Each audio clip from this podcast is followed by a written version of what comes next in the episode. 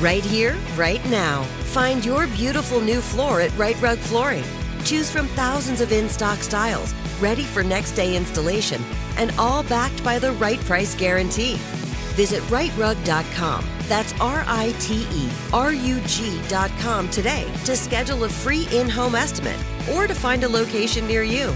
24 month financing is available with approved credit. For 90 years, we've been right here, right now. Rite Rug Flooring. This is your moment, your time to shine, your comeback.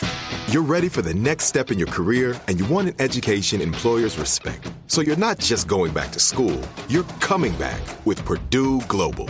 Backed by Purdue University, one of the nation's most respected public universities, Purdue Global is built for people who bring their life experience into the online classroom.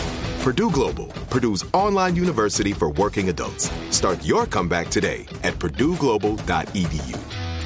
When you buy Kroger brand products, you feel like you're winning. That's because they offer proven quality at lower than low prices.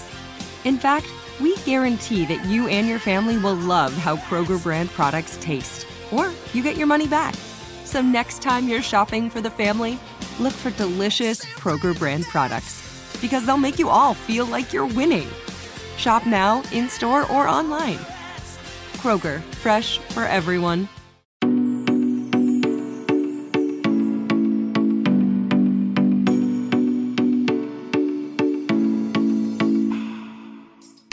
Guys. Well, I have a really exciting guest today comedian and author, Jen Kirkman. Thank you so much for taking some time to talk to me today. Welcome. I'm so glad Yeah. to be here. And I'm, I'm in a room, you can probably see there's a couch behind me, and I feel like I should be on the couch, not in my swivel chair here. Well, if you want to, you could go sit on the couch and we'll have a whole conversation that way. you know, that's funny is I have so many people, you know, in my office, I have like a, a big, long, normal couch you would have in a therapy office. And then I have like my chair, which is like a more standard, like lounge chair. And people will come o- in often and be like, one will be like, where do I sit? And I'm like, well, I guess you could choose which spot you want. But also, they're like, do I lay down? I get the do I lay down question, but the where do I sit? Don't you just want to go, oh, I don't want you as a client? Do you ever think that? Do you ever just judge? I don't ever wonder that, but I do. I think like speak. We're going to talk about anxiety today, but I think like if you've never been to mm-hmm. therapy, never, and you don't have a lot of experience with it, there's so much anxiety that it's almost like you black out and you don't even know what you're saying or Yeah. doing. So sometimes I think that like where do I sit? It's like they just need some guidance. They just don't know what to do with their hands. True. Like they just like are so nervous. Yeah, they're probably not actually asking that, but they're just saying, okay, I'm I'm in your hands now. Yeah. Um, but the lay down thing, I'm like, if you want to lay down, I guess you can lay down. But people don't really do that as much these days. I know I was disappointed to find out that you really don't lay down in therapy just ever. take a nap. I have to be very present and awake. okay, so what I was saying before we hit record is that I love I love the podcast because I love that I get to teach things and I love that I get to have experts come talk about things because I'm a therapist, but I'm not an expert in everything that comes with mental health. We have specialties. And then there's these other episodes I don't get to do as much where I'm just like talking to a human being about their story and mental health. And that's what we're going to do today. And Jen actually started a new podcast called Anxiety Bites, which I will go ahead and vouch for now because I've listened to two episodes. It's really good. And I think it's something that we need. I have some questions about what made you start it, but I've heard enough of your story where I'm like, I, I want to ask some questions. Like she just left me hanging there and she said this thing, and then I have, I want to talk to her, and now I get to talk to you. so um, that's what we're going to do today is we're going to hear somebody's story. And before we get going, I want to say thank you because this might be something that you talk about a lot. And so it might not be that big of a deal to you anymore, but I always think it's a big deal when we allow ourselves to share these things that generally aren't shared as much. No, I agree. And I think my anxiety story keeps changing. And there's been new developments in the last few years as I discovered things and realized things. So it's still kind of a oh, big deal Oh, good. for me in a, Yeah. in a way that I'm not like, oh, this thing, Yeah. who cares? I really like saying my whole story. And I think that most, like, one thing I was wrong about was how many people think every single thing that they've experienced in their anxiety is only them, which makes it worse. And so I think people can hear enough. Yeah. You know, if, if you talk to 50 people and they each told their story. I think each episode, even if things were repetitive, people would get a lot out of it because they just need to keep hearing this is normal, this is normal, it's not just you. Yeah. And you know what? What I'm really curious about is when you discovered that you had anxiety. And I have my own experience with this because I think now, in the day and age we're in, especially with social media, I see a lot of stuff that I think is funny. I think it's great. But you'll see a lot of memes and stuff that just kind of like joke about anxiety, you know? And, and I, yeah. and I think some of it's okay. And I laugh at some and I'll repost some of them. And at the same time, there was one that came out I don't know when it came out. I saw it the other day and it was like something about like I I was at the doctor and my doctor asked like if I had any feelings of depression anxiety and I responded, "Well, don't we all?" And then the doctor just said, "No." And well, oh. I I like that because I think that my story, and I'm interested to hear yours is I thought that everybody felt like I felt and that like it was just how the human condition was and there's nothing we can do about it. Mm-hmm. And what that little picture reminded me of is that like oh this might be like a normal thing like there's nothing wrong with me per se with my like character or my morality because i'm having these feelings it's nothing to be embarrassed about but i also don't have to yeah. live this way so it's not just like a yeah duh it's a like yes and i'm allowed to ask for help right it's funny because I do now. I just kind of go, "Oh, it's a human condition. Everyone feels this way." But no, obviously there's levels. Yeah, there's, there's levels. Actually, yes, there's total levels you know, people that need to get help and people that are just going through a thing. So I want to talk with you. I want to know about like when you were like, wait, what is what is this feeling I'm having? Like, I just want to hear from the beginning your story, and I don't yeah. really know a, a question to start with that other than will you tell me your story? uh, no, I think it's good. It's not that I actually thought everyone felt the same way I did at first. And I certainly didn't think it was normal, but I didn't go, this is anxiety. Yeah. It's hard to remember. It's it's like you know, your story becomes almost like you're telling a movie you saw. I can't, it's so hard to remember how I mm-hmm. felt as a kid. And I, and I actually should ask you this is I think there's a correlation between memories mm-hmm. getting jumbled and actually not having a great memory and being a kid with undiagnosed mm-hmm. anxiety. Yeah. Like I don't have a ton of memories from my childhood. I mean, there's so much in that, but I think sometimes our brains are really, really awesome in the fact that they will remember things that we need to remember and not remember things we don't need or want to remember. And sometimes that can be flip flop based on our trauma or whatever that is. But I think also with anxiety and ADHD, I have I have ADD, so I forget where I store my memories sometimes. Oh, that's a good way of putting it. I don't even know what that means. Yeah. So I was talking to a psychiatrist a couple, I think it was, this was probably like five years ago.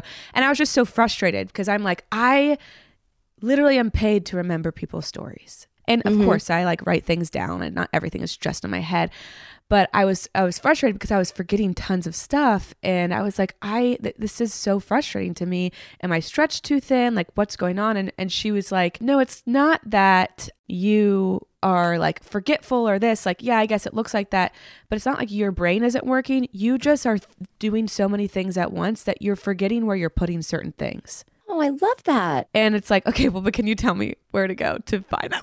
yeah, no, how do I get them? Not like glasses that are on your head yeah, that's a whole right other story. I'd say I'd say my story began when I was about eight in terms of anxiety. Now, of course, now that I've had like a million years of therapy, and you start to like, I didn't start to notice until I was in my 40s how my anxiety affected behavior in relationships, no matter what mm-hmm. kind, and my outlook. So it, it was this multi layered onion I'm still peeling. I think 10 years ago, I would have told you about anxiety that only had to do with phobias. And, yeah. you know, so I'm sure my anxiety began the minute I was I don't know, able to talk and walk because I was inheriting this stuff from like my parents and, you know, learning bad coping mechanisms and, and stuff like that. But in terms of feeling anxious, just old school on the verge of a panic attack anxious, for me was tied in with airplane travel. But I can guarantee you I had anxiety before yeah. that when I was five, six, seven. I think I had disordered things, you know? So I'll give you an example of what I think was anxiety when I was five. So I'm I'm going to kindergarten and I'm not one of those kids that's like clinging to their parents. I was so excited to go to school and be independent. And my sisters were older than me, so they were like going off to college. You know, I was a, a lot younger and still am than my sisters. Anyway, so I'm at school, and I guess I just never heard the word parents before. It was either mom and dad or whatever. And the teacher said something to me about take this home and give it to your parents. And just in that moment, a million things flooded my mind that were like, I don't have parents. And so I said, I don't have parents. And I burst into tears because what I wanted to say was, I don't know what that word Yeah. is. And I thought it was like something fancy, maybe like to some, like, cause I grew up in a really rich town and we weren't rich. It was like, maybe that's like, I don't know, someone that takes care of you, like an au pair. Not that I knew the word Yeah. au pair, but you do know what I mean? Like, if I had to guess why I, I had that reaction, is that in four seconds, something went through my head that went, This is a thing other people have that you don't. So now here I am. I say, I don't have parents. They don't know. I don't know what the word means. They think I'm like an orphan or something. So then I'm crying. And then they take me to the school nurse and it's this whole thing. And then it's like, You do. Your mom dropped you off today. She's lying. And I'm like, What is parents? And they're like, well, they didn't say you're Yeah. lying, but they were trying to figure out the wrong thing, which was why is this girl pretending not to have parents instead of she didn't know what the word parents is. But the issue is, why are you reacting like that? Like, why not just go, what's Right. parents, you know? And have them go, oh, that means mom and dad. I go, oh, okay. For some reason, I just had the most irrational reaction to not knowing a word. Now, looking back on that memory, that behavior has followed me into my adult life at times. Um, not that extreme, but that to me is the first anxiety story. But I didn't know what the hell that was. I thought it was a funny story until like three years ago when I went, Oh my gosh. oh, my reactions have always been a problem, which is when I realized I had adult ADHD and all that. So again, Yeah. like depending on when you ask me, as I'm learning more things, that's the true beginning. Wow. Okay. So this is what I wish as a therapist all the time that I could travel back in time and like talk to that five year old because there's something in the fact that like it wasn't an automatic reaction to say like I can just ask a question when I am confused. I can just ask for clarification. Like I wonder what it was that kept you from either knowing that you're supposed to ask what is a parent because you didn't know what it was.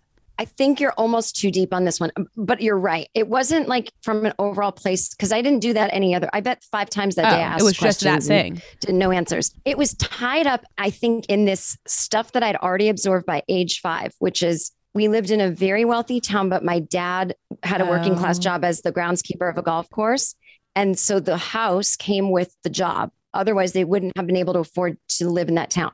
So I'd I'd heard unconscious or conscious messages. We're not as wealthy as other people. Other people are snobs. Other people have things. Like it was money, and that was a big So it was like this thing I don't, I literally don't, don't think I have this thing called a parent. Yeah. And it was like if my parents had, and again, I'm not blaming them. I'm just saying, like, if they'd had a different obsession about ice Yeah. skating, whatever, it would have come out over there. But I think just because I went to school, I saw these, like, I saw, fan, like, I somewhere in the back of my head, I saw fancy cars. Yeah. I saw kids with fancy clothes, you know, Yeah. that kind of thing. Not that it wasn't like we didn't have nice things, but it was just, because be, again because it was like we really were just Right. middle class you know what i mean but like in the story of the drama of how like my parents were obsessed with like you know we don't have as much as others like in my head it's like I don't have this thing that is a parent. I don't have this thing. Yeah and so anyway but i think it really just truly had to do with i thought Yeah. it was something to do with oh that was the other thing too sorry. I didn't go to nursery school. My mom didn't want me to go to nursery school which i'm so grateful she didn't Yeah. I grew up in Massachusetts in a suburb, uh, like 25 minutes outside of Boston. We'd go into the Yeah. city and see theater. And my parents were very hands on and learning. And we just had a ton of life experiences. And I'm just glad I didn't go to preschool. It was just not really a big thing in the 70s, but it was like, I think all this was coming at me, you know, in kindergarten. Like, some people were talking about how they'd gone to preschool and then there's this rich kid and then someone says give this to your parents and just something i was already on that track of I'm different or whatever. I think that's what it is. That's my analysis because it never again did I have any issue like with uh, asking yeah. questions or not knowing things. It was just, I don't know, or maybe a mood I was in. But I feel like that was like a hundred percent anxiety, just, you know, handed to me, whatever. Yeah. And you know what that makes me think of? There's something, and I want to push people back to listening to Anxiety Bites, but there's something that I, I really appreciated you asking in that episode. You asked the first episode, you asked something along the lines of like, when it comes to therapy and anxiety, is there something we should be looking for? Um, when it comes to like who who we go to you were talking about how you had a therapist that was like let's go back and dig into your childhood and you're like Yeah. totally but also like can i have some skills Yeah. If I'm having panic attacks at work every day, like I don't have time to go Right, into right. childhood. And I will say I love that so much because I think sometimes we do do this thing where we like want to dissect everything from the very bottom Yeah. up. And sometimes we need to start at the top and then if we have time and space then we'll go back.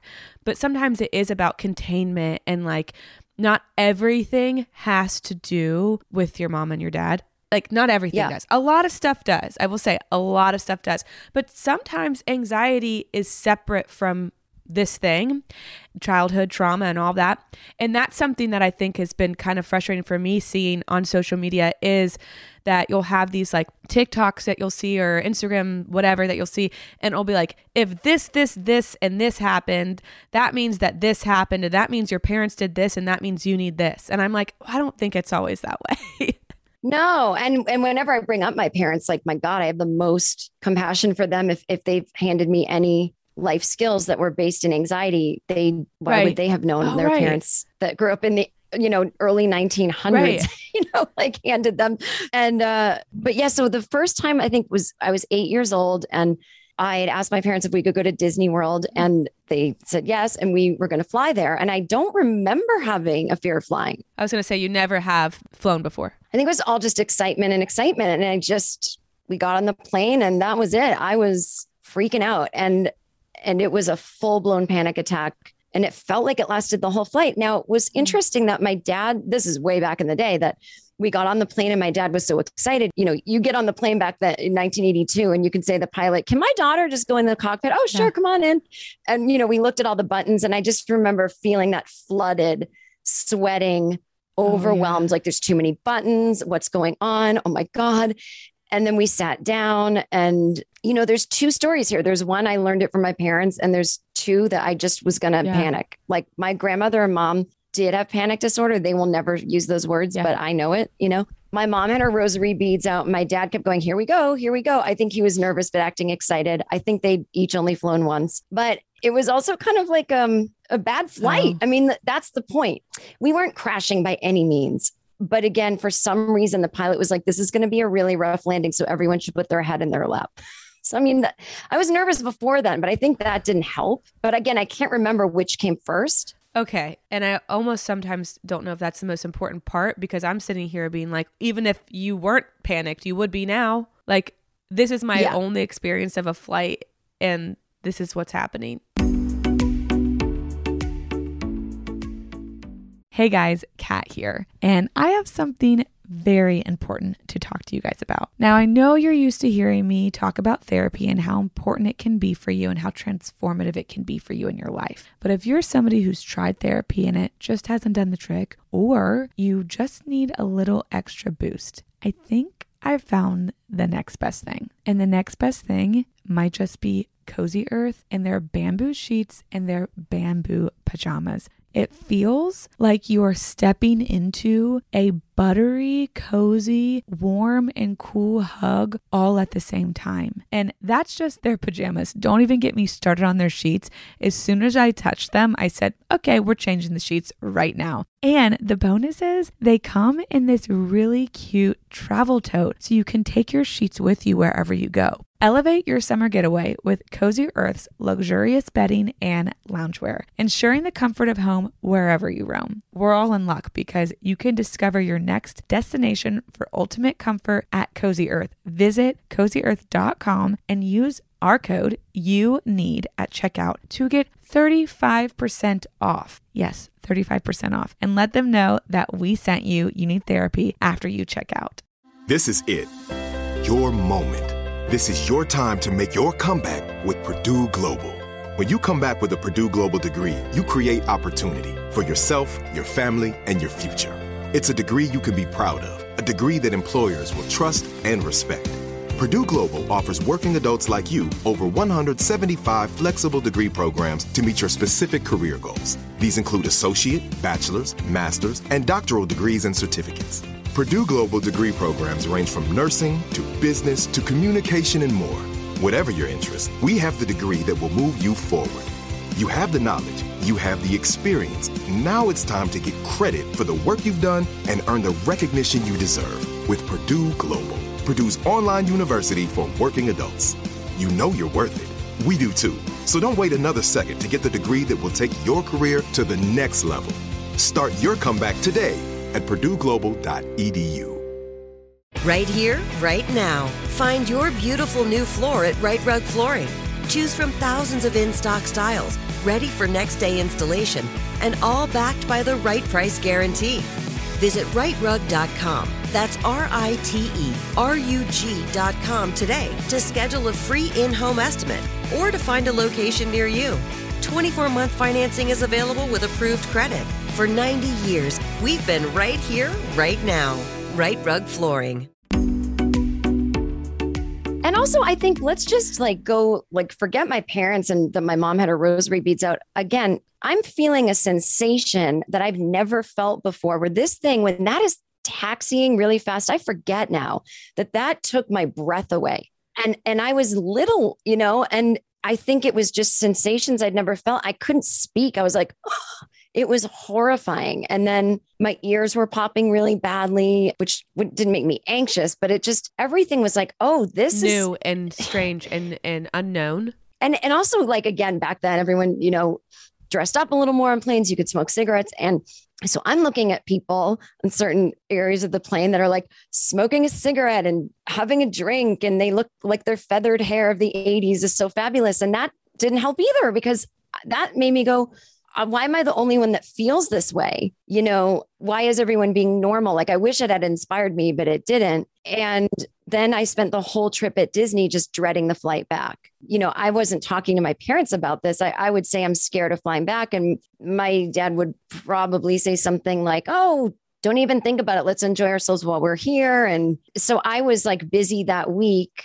thinking thoughts that became my toolkit for panic attacks, like obsessing, blah, blah. And so then it started to become my identity. I'm afraid of flying. I didn't feel ashamed to talk about it. I told anyone I knew. And so before every flight, especially as I got older, closer to teenage years, it was again, we go to Disney World every year, even until I was like 13. It became I write a will before I go on the plane and I give it to my friends and like, you know, what I don't know what I was giving away, my plastic boombox, but it became this thing where I really thought I was doing something dangerous. You know, it wasn't just the uncomfortability of, I really think I thought flying was dangerous and that you could die and that you could crash. And nowadays, when I had a fear of flying a little later in life, it eventually became like I realized it wasn't about a fear yeah. of crashing. But, you know, so it, and then by age 14, I said, I can't do this anymore. Like, I just, it's not worth it. Like, I, we can't fly. So I never flew again for a while. And I think I had more depression during my teen years, but oh, I'm forgetting one of the other bigger things that happened. So that was flight when I was eight. Now, mm, one or two years later, we're talking Cold War with Russia. Everything is like nuclear bombs talked all over the news. And my parents, they don't really shield things from me. Again, I'm not blaming them. I'm just saying, like, they would just talk about it. So, like, you know, oh, yeah, we did air raid. I mean, I think it was just sort of I, we didn't live in a yeah. fantasy world, you know, like if the news was on, I saw what was happening. And there was um, just a lot of talk about that kind of stuff. And I, I watched that t- made for TV movie the day after. I don't know if you've heard of it. It came out in the 80s. It was literally a movie about what if Russia nuked America. I actually was obsessed with this movie and I ended up doing like a one woman show like as a comedy thing years ago. But in my research about the movie, it was said that Ronald Reagan watched it and it scared him enough to I don't know why he wasn't working on this before, but like it scared him enough into wanting to um, really make peace with the mm. USSR. But anyway, it was it was terrifying. So basically, one of the scenes in the movie was the bombs are coming and everyone can see them, and they're all on the freeway trying to get out, but it's just the cars are just like a parking lot. No one can leave town, and then boom, the bomb hits and everyone turns into a skeleton in their car, and you can hear the air raid signals, you know, and so that like li- lived in me. So every time we'd go visit my grandmother and we'd be on the freeway, I would think, you know, what if we get nuked right now? Everything was like, what if right now? What if this? And so I started to develop more physical symptoms that weren't the same as the airplane symptoms. It was more heart skipping a beat and pain in my arm. And, you know, my mom and grandmother had high blood pressure, and my grandmother,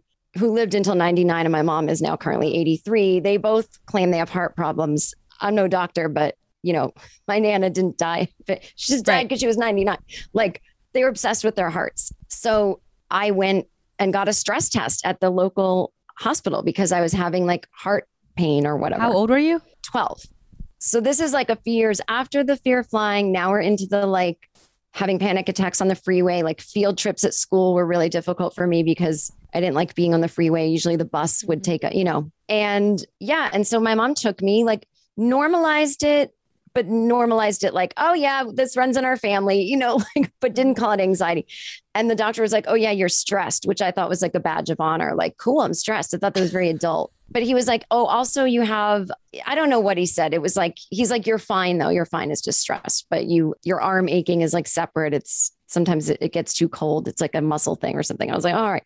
Anyway, but it's like at the same time I had all this anxiety, I was, it, the other side of it was those feelings were so intolerable that every other second of my life had to be a ball. Mhm. Does that make sense? So I had a lot of joy Mhm. and friends and make believe Mhm. and fun. And I took dance and I was outrageous and fun and silly. I mean, you wouldn't have known I had anxiety, but it was like, if I'm going to live through these intolerable moments sometimes, then I lived each day as if it were my last because I really thought those those feelings of impending death were Mhm. so intense that it almost pushed me into this really gre- gregarious way of living which then by the time I was in my late teens and went off to college and I only went to college like in the city of Boston so it was Mm. no planes involved. There was like a program you could go to Amsterdam. It didn't cost any more than your tuition already did and I didn't go. And you know and then at that point it's like I don't know where these bad habits came from, but I had all these bad habits Mhm. of coping with panic attacks that I started having pretty regularly, like almost every day at this point,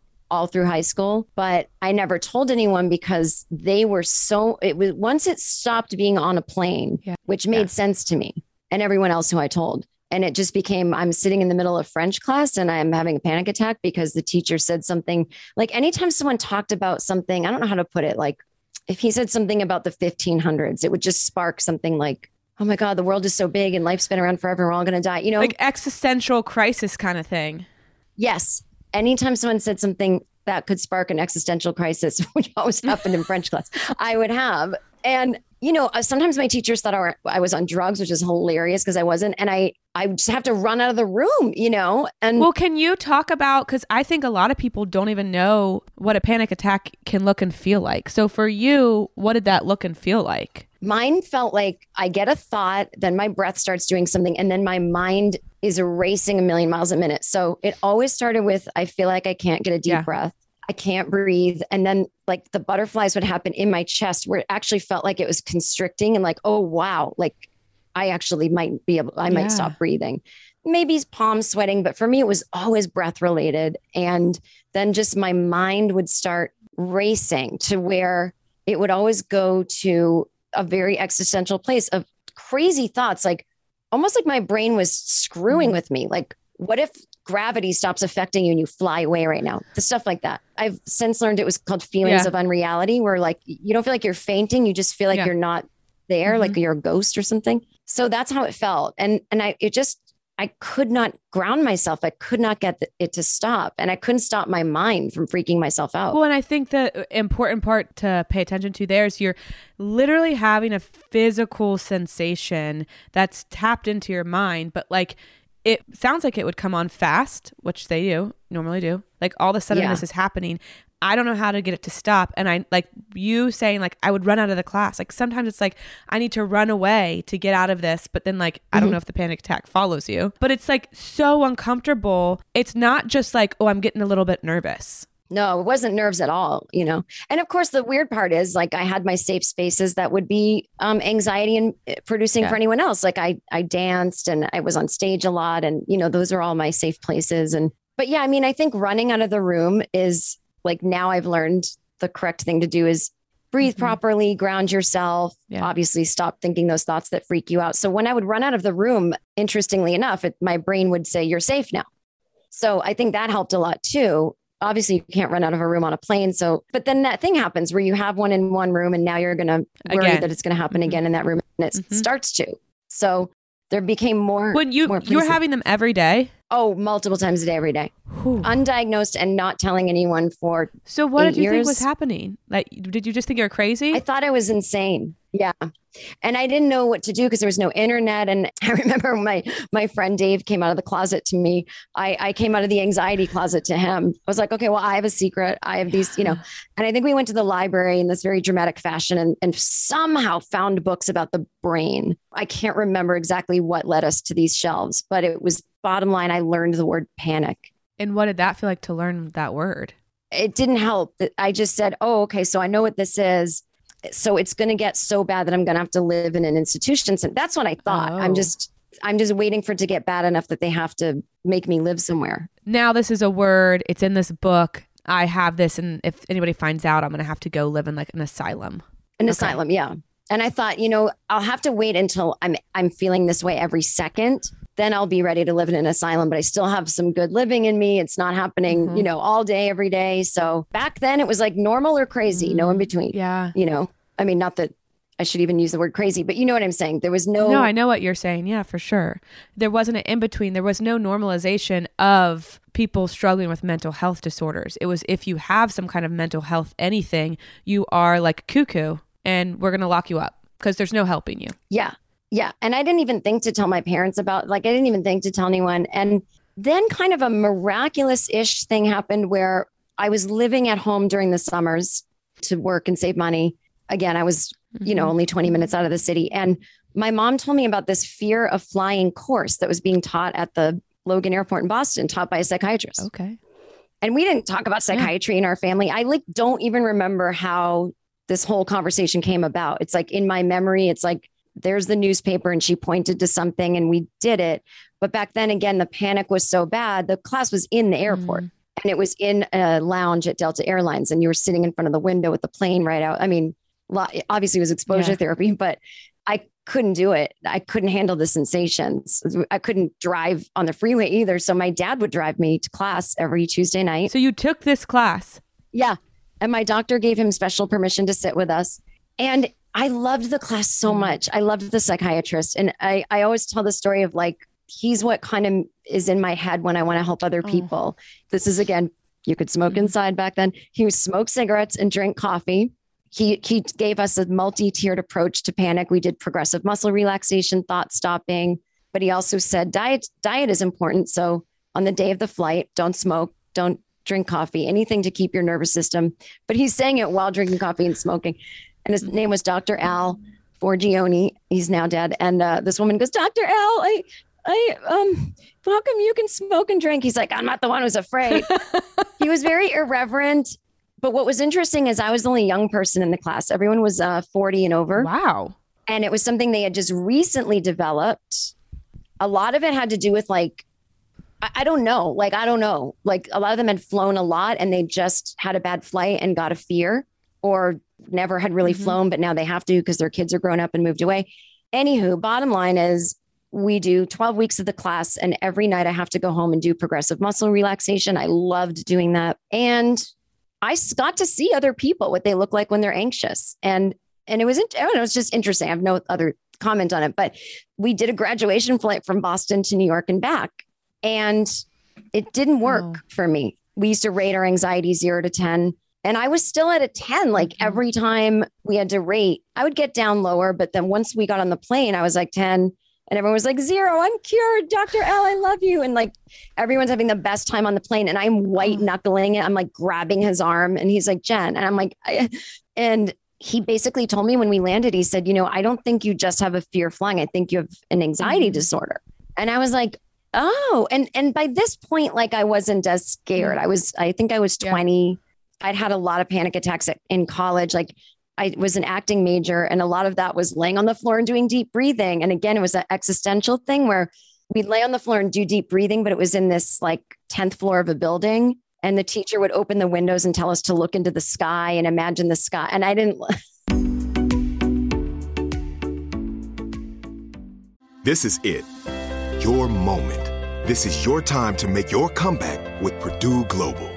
When you come back with a Purdue Global degree, you create opportunity for yourself, your family, and your future. It's a degree you can be proud of, a degree that employers will trust and respect. Purdue Global offers working adults like you over 175 flexible degree programs to meet your specific career goals. These include associate, bachelor's, master's, and doctoral degrees and certificates. Purdue Global degree programs range from nursing to business to communication and more. Whatever your interest, we have the degree that will move you forward. You have the knowledge, you have the experience. Now it's time to get credit for the work you've done and earn the recognition you deserve with Purdue Global. Purdue's online university for working adults. You know you're worth it. We do too. So don't wait another second to get the degree that will take your career to the next level. Start your comeback today at purdueglobal.edu. Right here, right now. Find your beautiful new floor at Rite Rug Flooring. Choose from thousands of in stock styles, ready for next day installation, and all backed by the right price guarantee. Visit riterug.com. That's R I T E R U G.com today to schedule a free in home estimate or to find a location near you. 24 month financing is available with approved credit. For 90 years, we've been right here, right now. Rite Rug Flooring. Whether you're a savvy spender maximizing your savings with cashback rewards, a thrifty rate watcher seeking the lowest interest, or a travel enthusiast looking for extraordinary perks. Kemba Financial Credit Union has a visa to complement your lifestyle and unique needs. Apply today at Kemba.org to unlock a limited time 2% cash back on purchases and pay 0% interest on balance transfers for an entire year with a new visa from Kemba. You deserve a card that works for you. Restrictions apply. Offer ends June 30th, 2024. Well, wait a second. I'm having a thought. I just want to run this by you. Yeah. So, you have this like what you think is fear of flying, and then and at the same time, you're an acting major, and you said before like you did dance and stuff. So you're on stage and you're in front of people, and you're doing things that like I want to say this is subjective, but like a uh, somewhat objectively, the things that you're doing are kind of scary for a lot of people. Yeah. But those things weren't scary. So I, I want to No, just separate for a second. There is a difference between like being fearful and having an anxiety disorder. They are not one and the same. So mm-hmm. where like a lot of people are in that flying class because they have this just straight up baseline fear of flying. Some might put anxiety in that category somewhere. But you have a panic and anxiety disorder because it's not like you were just this fearful person who is scared of scary things. Because you could do right. these things that would put a lot of people if you ask me to get on a stage and and dance or do something like that when I was younger, no way. I I would have been having my own fear response because that's scary, but that also was fun for you. So that makes total sense. Yeah, I, I, I, probably didn't even really have a fear of flying. It was that my panic disorder was really aggravated by being on a plane, and I didn't want to experience it. it manifests in this like this unknown of something and I, there's probably more to unpack in there but i just i think that anxiety can be a fancy word for fear yes and i think sometimes it's not just that you're scared it's that you have a anxiety disorder so it might not be anything about this thing so we're doing all this work of like what is it about the plane and then this and then that and that and it's like wait a second this is like a bigger issue Yeah. And you know, it's funny too because when I was 12, my grandfather died and we weren't close or anything. It was the first death in my family. And I just read this book, Anxiety, the Missing Stage of Grief by this woman, Claire Bidwell Smith. And I interviewed her for my podcast, Ang- Anxiety Bites. It'll come out in a few months. But there's a lot of stuff in the book that's about, you know, like death causes anxiety, obviously. The re- I mean, when someone dies, it causes us anxiety. And I think I had just like a real existential, massive fear of death. And that that's when all my panic attacks became uh, not just about the plane. It was like the nuclear war. My grandfather died. I felt like I'd been yeah fooled. Like here I was on Earth, pretty good life. And then I'm like, wait, we die? You know, Yeah. it just like it all hit me. Like, what the hell is this all about? you know? And I think I was just so afraid. And that to me is, I don't know. I like who knows where anxiety disorders begin or end, but I was really affected by certain things. But yeah, so that fear flying course, when he said that, I went, Yeah. that makes sense. And then, you know, I went to like a couple therapists at school that were terrible and I don't even know what but then I just, I don't even, rem- again, how could I remember this? It was so long ago. I found someone and I started going after I graduated college. And I think she was like $10 sliding scale or something. Oh, heck yes. yeah. And I told her about my panic and, and she, you know, said all the things that, you know, everyone says that it's just over adrenaline and it's a reaction. And she taught me some techniques of like staying in the moment. And it really Mhm. helped. Like I was able to ride the Mm-hmm. subway again and and and I moved to New York like a year later and sorry that's what I mean by ride the subway I had I moved to New York and I was able to ride the subway using some of the Mm-hmm. techniques she taught me. I still sometimes had panic attacks and had to run off. I one time asked a cop if he could drive me back to Brooklyn. He said like, no. no. I mean, I was in the Times Square area and like who runs off the subway in Times Square when they're having a panic attack? Like do a couple more stops. I was going to say into Times crowded. Square. But, That's like uh, the wrong place to be. So, you know, it was like I had no chill still when it came to having a panic attack. I, I still didn't have the tools to talk myself down in it. I would still just kind of white knuckle it till it was over. At least I knew what it was after it happened. And I was doing a lot of prep so that I wouldn't have them in general. I'm curious to like what gave you the like okay to like I'm going to tell somebody like even if it's a therapist that these things are happening because before it was like well if I tell somebody I'm going to be locked up. I think it was because it started with that fear of flying that my parents knew I had and going to that class and just sort of, I don't know, it just sort of all made sense in my head that I don't know. I just sort of knew in my gut that it was okay. And when he said you have an anxiety disorder, he didn't say it like, and I'm so Yeah. worried. He was just like, yeah, you should just go to therapy for this, like in general. And it doesn't have to mm. be about planes. And I was like, oh, all right. And if an authority figure told me something, I was like, well, that then that's that for, for better or for worse. And in this case, I was like, great. And it didn't scare me. I must have just known in that moment, okay, this is, Well, he wasn't like you have an anxiety disorder it's time to take you away. He was like you should go to therapy. and, well, you know what he said, which I really appreciated that I didn't actually appreciate it until much later in life is he said, you're the youngest one here. Like I told you before. And he said, this is the time of your mm. life. He basically presented it like you want to get rid of this anxiety so that you can go have some fun. And since I did enjoy having Mhm. fun, that connected with me, which is like, oh, yeah, that's right. You know, it's to Mhm. live your life. It's not because something's wrong. And, and I don't know, it just all sort of You deserve it. You deserve to go get some help. And it took a long time. I mean, I got help for like one tiny thing at a time, and then you don't realize it's connected to that, and blah, blah, blah.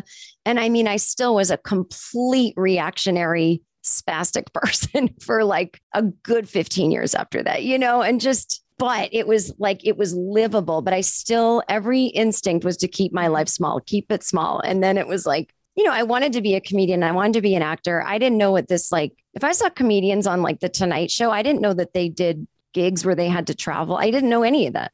So when I started doing stand up, my goal was not to go mm-hmm. touring, like not at all. I just wanted to be on TV. So then, like, as I started doing stand up around New York, around LA, getting more popular, blah, blah, it just happens that you have to start touring to make a living. And so I would still, you know, I moved to LA, but I took a mm-hmm. train to move here from the East Coast because it was after 9 11. And that was Oh, like, I mean, talk about Yeah. like validating the worst fear I'd mm-hmm. had. I was, it didn't make me afraid to fly because I thought that was going to happen again. I just said, I'm going to be thinking about, it. I'm going to have a panic attack on the plane. I don't want to do that. So, but you know, I, I moved to LA and, and eventually other comedians would say, Oh, do you want to come be my opening act? And I would start, if someone said, you know, uh, be my opening act in Philadelphia in a month, I would book a flight and then claim I had a weird feeling about it and then try to call and rebook it. And, and oh, well, that's going to cost money. Oh, screw it. Just put on my credit card. So it's like the anxiety leads to like stupid crap, like longer term, like getting into a debt on a credit card, you know, like that just because you keep changing a flight. Or I would call people and be like, do you think it's going to be okay? I mean, but what about this? And eventually, do you know that book about quitting smoking, The Easy Way to Quit Smoking by Allen Carr? Uh-uh. it's like a book a lot of smokers have read and everyone claims they just quit right away. It's it's pretty good. I don't know how he does this, but he wrote one about flying, the easy way to enjoy flying. And he said something that really connected that was like unless you're walking around afraid planes are falling on your head, like you don't have a fear of flying. If you're not calling your family when they're getting on a plane and crying and saying you're going to die, then you don't actually think planes are scary and bad. You don't. Like just grow up and admit it. This is a control issue.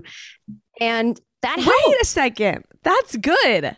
It's so good. That is because that's so true. If you're really that afraid, you think that all these planes are just like crashing all over the place, and you wouldn't want anybody that you love to get on a plane. Yeah, you'd be like chicken little, like, no, no, you know. And and it was just Yeah. like that helped. Now, did it do anything? Did it stop the panic attack? No.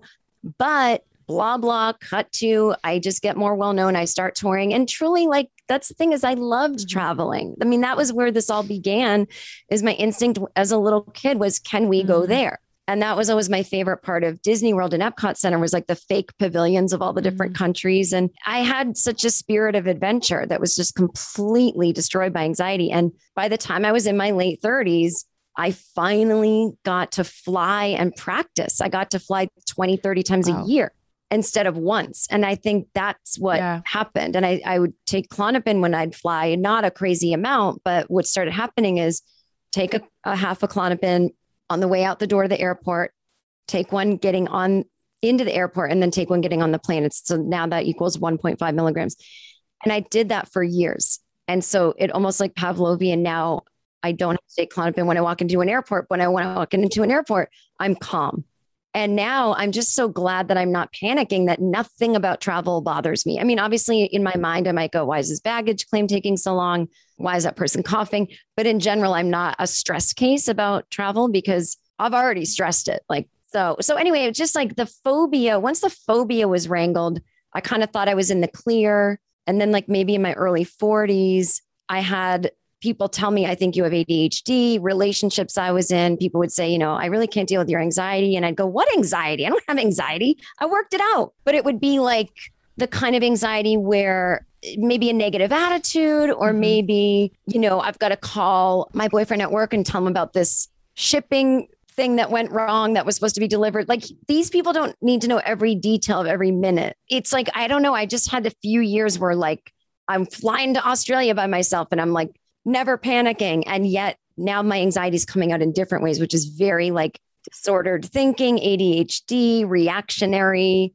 And it wasn't until like four years ago that I was like, oh, this thing moves around or it it's, morphs it's in because some- if you, know. go that control route so if you're talking about like this isn't about my phobia it's about control whether it's controlling death controlling whatever it is okay so we've taken that i no longer have to control that because now i feel good and safe and, and whole in this space but then where am i going to get my control and the uncertainty i think that like a wonderful word that pairs with anxiety is this like uncertainty like I don't know what's going to happen. And so my anxiety does this thing where it tries to fill in the blank and we get dopamine when we fill in the blank, but then we that wears off and then mm. so we need more. And then what if we were wrong? So we no, no longer have to fill in the blank about the plane, but then where are you going to fill in the blank? God, that's I never no one has ever said it to me like that before. Yeah. That makes so much Yeah. sense. And now I'm like obsessed with uncertainty. Like I love it. It doesn't Mm. bother me. You know,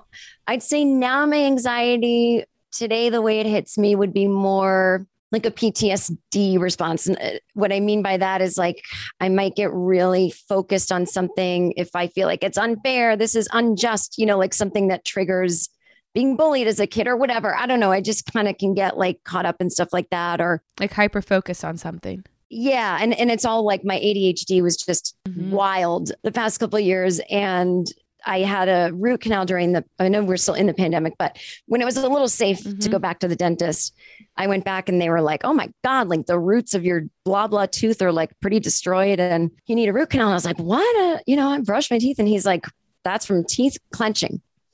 And I actually felt like I had a pretty easy pandemic. So I was like, I'm fine. And it's like, no, now the anxiety is like Yeah. sneakier. Yeah. like I'm finding all the places it's hiding, and now it's like, aha, I will clench your teeth in this in the night, and you will need a root canal. so it's like, you know, it moves around. Well, so here's my question for you then. As your anxiety is Yeah. moving around and and who knows, you might choose to I'd rather have clenching my teeth and you know, feeling like I'm going to die on a plane.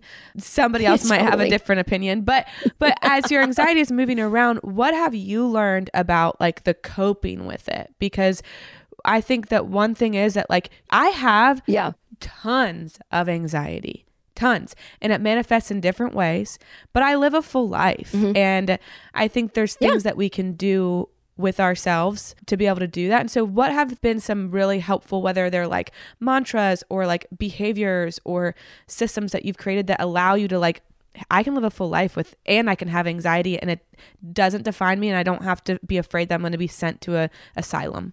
I think I flipped everything on its head that I used to think. So that existential yeah. crisis, you know, oh my God, why are they talking about the war in the 1500s? The world has been around. I've now turned it into curiosity. Now I love space yeah. travel. I love thinking about death, the afterlife, whatever, you yes. know. Um, I've turned it that it's my identity, which would make me sort of defensive and like, I have anxiety. Because. I went through a whole phase of like, I'm better than everyone because I have anxiety because it makes you smart. You know, that will so gross. So I've turned that into not my identity, but something I can be honest about. So, hey, I have anxiety. So I'm not sure how this flight's going to hit me today. So I got to cancel dinner plans or whatever, you know, whatever. It's just, I'm, I own it, but I don't, it doesn't yeah. own me. And then another way I cope with it is the biggest one of all, which was what made me want to start my podcast, is I have a sense of humor yeah. about it, which, hello, as a comedian, the last place I put my humor was in dealing yeah. with this. I I thought it was so serious, and now it's just like, oh, that old thing. Oh, the anxiety. You know, it's just. I realized that I can just have a sense of humor about the way I deal with it, or I can think about it. Like one story I told I think on my episode that you heard is that there used to be this woman I worked with who'd come to your desk and she'd mm-hmm. sigh mm-hmm. and she'd wait for you to go, What's mm-hmm. wrong, Lisa? And if you didn't, she'd walk away. And so it's like my anxiety is like like that. It's like Lisa like comes over, wants my attention, and I don't have to give into it. And and then I also have like I go to talk therapy yeah. once a week. Sometimes we do EMDR work. I mean, every little thing I can do. I sleep with a weighted blanket. Like I started doing that after the teeth grinding. Sometimes I don't. I have a ton of fun. I, you know, try to do something physical every day. Like I like to hike and whatever. Uh, and you know, but you know, I drink a ton of coffee and it doesn't affect me. It's like anxiety is not so literal with me in that sense. And I think also just just staying, I meditate, staying in the like beauty of the uncertainty instead of the scariness of it, because I can list more good things that have happened to me after a period of uncertainty than bad, if that makes sense. Like honestly, everything bad that's ever happened to me, you could kind of predict it. Yeah. Somebody died. This, you know, you got sick. Yeah, we know that's yeah. going to happen everything amazing that's ever happened to me has been I never planned it. Holy shit. Can I say that? You know, yeah, you as, can say whatever you want. as I've been sitting here stressing about money, like this amazing job like came through the next day. So that must have been in the works while I was stressing. So I try to think about it like that, you know, like everything bad that's ever happened, I already knew because we know the bad things in life and everything amazing came out of the blue. So I just, I just rearrange it. I am obsessed with that that like because I love the curiosity thing. I love that. That I think is yeah. one of the best tools is like, well, what if we just were more curious than afraid? Like what if there was more wonder in our lives? And I think wonder has a different wonder versus worry. Like wonder is this like Oh, that's yeah, because great. it's the same. They can essentially come from the same thing, right? But like, but wonder yeah. has this like beauty to it, and worry has this like tenseness to it. Um, but we can do that with the same thing. But for you to say that like every really, really awesome, amazing thing has come out of this like uncertain time. And that's what m- has made them so great. So when I'm in a time that feels uncertain, what if I leaned into the fact that a lot of good stuff comes from that? Yeah, yeah, yeah, yeah. Like bad things happen, but like a lot of really good things happen within uncertainty. And I forget that. Like that's so simple, but like mm-hmm. so true. And I love that. And I try to stay away from stuff that's like like affirmations that are solid. You know, I will have this because I think that can make people like me more anxious. So I I do I like to do affirmations that are or like mantras that are like, I don't know, you know, just like whatever's best. I think it'll, you know, that kind of thing. I just try to change my mindset from like, woe is me, I'm unlucky to like, no, actually the complete yeah. opposite is true, you know? Well, and I think the like affirmations that are like, you will do X, it's like, well, you might be lying to yourself. and that's not helpful. Like, we don't know. That's right. part of the like uh, curiosity and like the uncertainty is we don't really know. So for you to say like, maybe like, well, I don't know what's going to happen, but also I've taken care of myself like up until now. So whatever's thrown yeah. at me, I, I I most likely will be able to handle, and if not, I'll figure it out and I'll get some help. But yeah, I love the way that you're you're thinking about that and inviting the humor in. Man, even with therapy, that's one of the reasons that I started this podcast because I'm like, oh my God, like, why do people think that therapy is this like big, bad, scary thing that's wrong? When I laugh, I'm I do therapy. I saw six, seven clients today. I laughed so much some days yeah. are really really hard but we're also allowed to invite excitement and fun into the depths of our lives. Like not everything has to be like don't take yourself so seriously and i bet life will be a little bit more fun. Yeah 100% and if you know I would say like I seriously have anxiety, but I don't take it so seriously. And and now it's just sort of like I don't know. I don't. I don't really know what the big turnaround has been, but I just know I've been happier in the last couple of years, which yeah. is hard to say. I know during a yeah. pandemic, but I really was. I was yeah. super happy, you know. And again, that's I didn't have to worry about certain things, so I was like super lucky. But I just mean my. I I remember feeling some anxiety during it, even some panic attacks sometimes. You know, there was a mild earthquake one night here in California, and it was totally normal, but all the hospitals were full with COVID patients pre-vaccine, and I just my mind went, "Oh my God, there's gonna be an earthquake. You need to, you're gonna need to go to the hospital, but they're full." And I felt the thoughts, and I felt the sensations, and my body was shaking, and I felt like I couldn't breathe. And I was like, "Just text one of your friends." And just say, oh my, God, I'm having this dumbest panic attack. But like, say it like that. Don't be like, help, you know?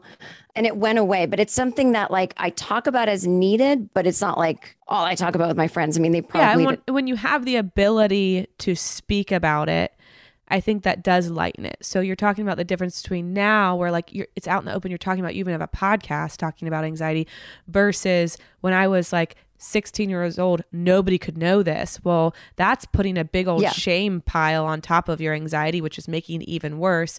Well, now we can release that and we can have I, I, hate to say this, but we can like have some fun with our mental health. That seems like off or wrong, but at the same time, no, I think it's our our given right. I mean, there's also the years like in between. I can't tell anyone, and hey, I might mention it.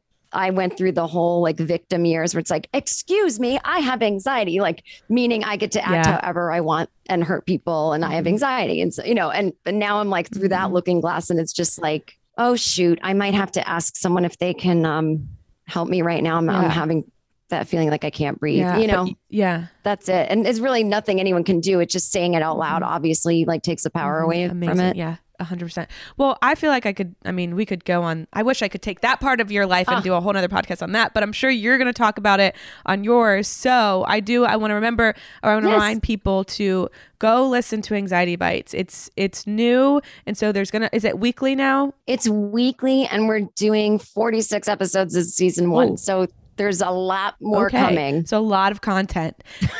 there's a lot of yeah I, every week i try to talk about a different aspect of helping with anxiety mm-hmm. like whether it's the meditation episode or talking yeah. to a neuroscientist or talking to someone that wrote a memoir um, i am going to do a solo episode around thanksgiving about oh, fear flying yeah because I, yeah. I, know that's the busiest travel time of the year and and all that but yeah and you know um it's whatever whatever comes up i'll talk about you know whether it's a new kind of medication or whatever but the whole uh, the whole point is honest conversation, something I wish I'd had mm-hmm. when I was younger, where we're not whispering, we're not taking it so seriously. No one's a guru. It's it's just chatting and hopefully laughing and and like taking the stigma away from it. So yeah, nobody has to be hiding in the library like you were reading the word panic. We just get to say it on a podcast out loud. Oh, although hiding in a library sounds very relaxing. I'm sure. Well, how can um, people find you? So they can find the podcast anywhere we listen to podcasts, correct? Uh, yes. I took a big yeah. sip of water as you asked me that like an idiot. okay. Yeah, wherever you get your podcast, you can listen to it. And if they, I guess they can go to my website, which is my name, jenkirkman.com. Okay. One N and Jen, everybody. And you'll see the tab for anxiety bites and some I'll post about every episode and I put like little takeaways from each person that you know a little advice they give so go to my website and you can read shorthand, like some quick, quick and easy anxiety tips. Okay, awesome. And then on Instagram, where do they find you? Same thing okay. at Jen Kirkman. Right. Amazing. Well, thank you so much. I enjoyed this. Yeah. Um, I could sit here longer and talk to you. Well, I'm a talker, so I'm sorry if no, I talked I, your head You know off. what? I'm a talker too, and so I have to practice letting people talk. So this is great for me. have a good rest of your day. I'll talk to you later. Yeah, you too. Bye. Bye. Right here, right now. Find your beautiful new floor at Rite Rug Flooring.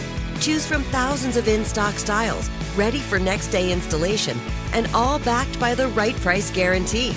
Visit riterug.com. That's R I T E R U G.com today to schedule a free in home estimate or to find a location near you. 24 month financing is available with approved credit. For 90 years, we've been right here, right now. Rite Rug Flooring. Become a part of the fast growing health and wellness industry with an education from Trinity School of Natural Health. Trinity graduates can empower their communities through natural health principles and techniques, whether they go into practice to guide others toward their wellness goals or open a store to sell their favorite health products. Trinity grads are equipped to change lives. With 19 online programs and flexibility to fit your busy schedule, including the popular Certified Natural Health Professional, you can get the training that helps you turn your passion into a career and here's the best part you can earn the certification in less than a year. From herbology to naturopathy and health coaching, Trinity allows you to make a meaningful difference by helping others live healthier, happier lives. Don't wait any longer to pursue your passion for natural health. Enroll today at trinityschool.org. That's trinityschool.org. Whether you're a savvy spender maximizing your savings with cashback rewards, a thrifty rate watcher seeking the lowest interest, or a travel enthusiast looking for extraordinary perks, Kemba Financial Credit Union has a visa to complement your lifestyle and unique needs. Apply today at Kemba.org to unlock a limited time 2% cash back on purchases and pay 0% interest on balance transfers for an entire year with a new visa from Kemba. You deserve a card that works for you. Restrictions apply. Offer ends June 30th, 2024.